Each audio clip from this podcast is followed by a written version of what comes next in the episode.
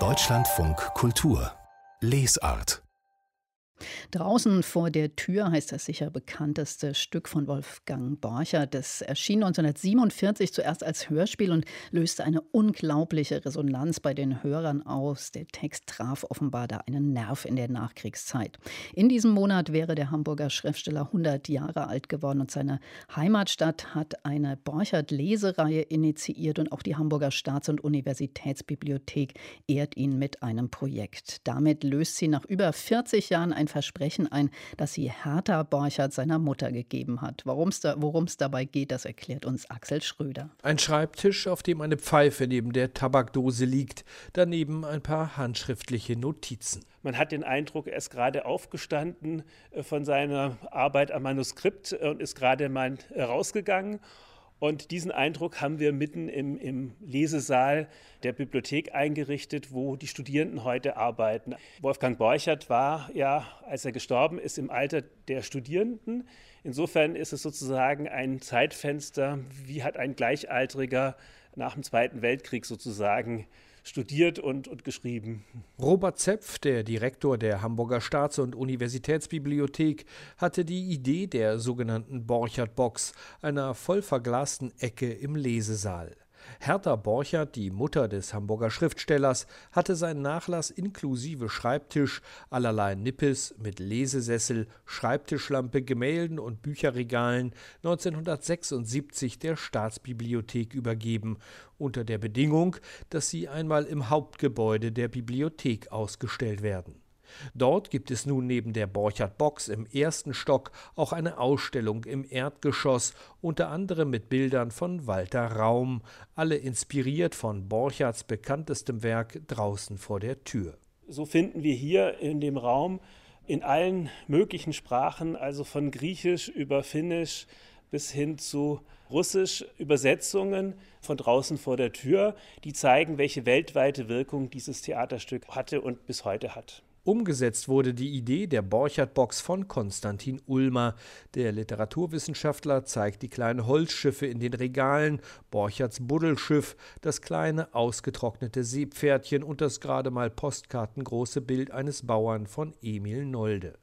Borcherts Mutter hatte es bei dem Maler für ihren Sohn bestellt. Der war damals nach seinem Einsatz an der Ostfront und seiner Zeit im Gefängnis schon schwer erkrankt.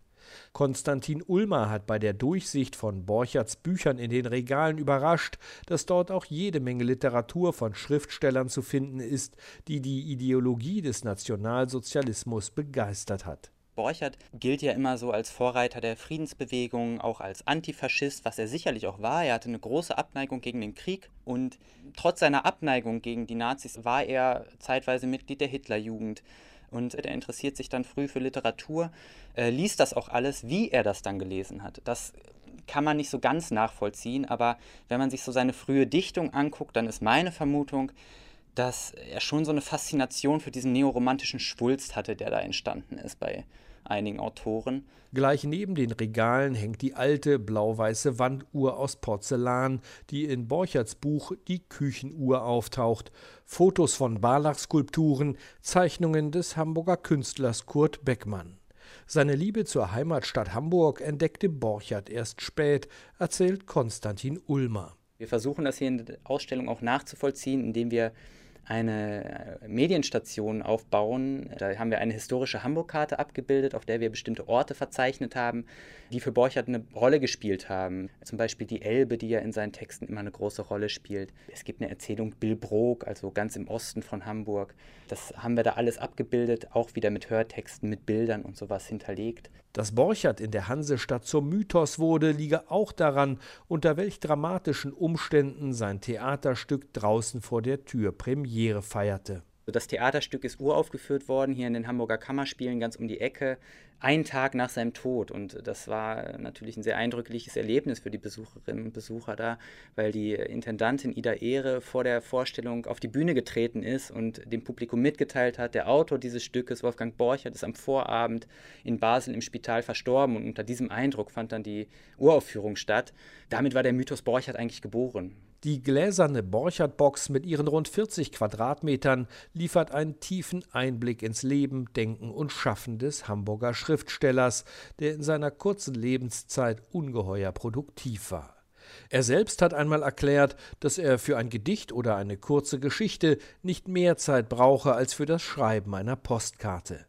Um die Geschwindigkeit zu demonstrieren, in der er arbeitete, wurde ein Computerprogramm mit Borchardt-Zitaten gefüttert. Innerhalb von Bruchteilen einer Sekunde soll dieser Borchardt-Bot dann neue Texte à la Borchardt ausspucken. Wie gut das gelingt, das können die Besucherinnen und Besucher ab der kommenden Woche in der Hamburger Staats- und Universitätsbibliothek testen. Axel Schröder über die neue Dauerausstellung zu Wolfgang Borchardt in der Hamburger Staats- und Universitätsbibliothek.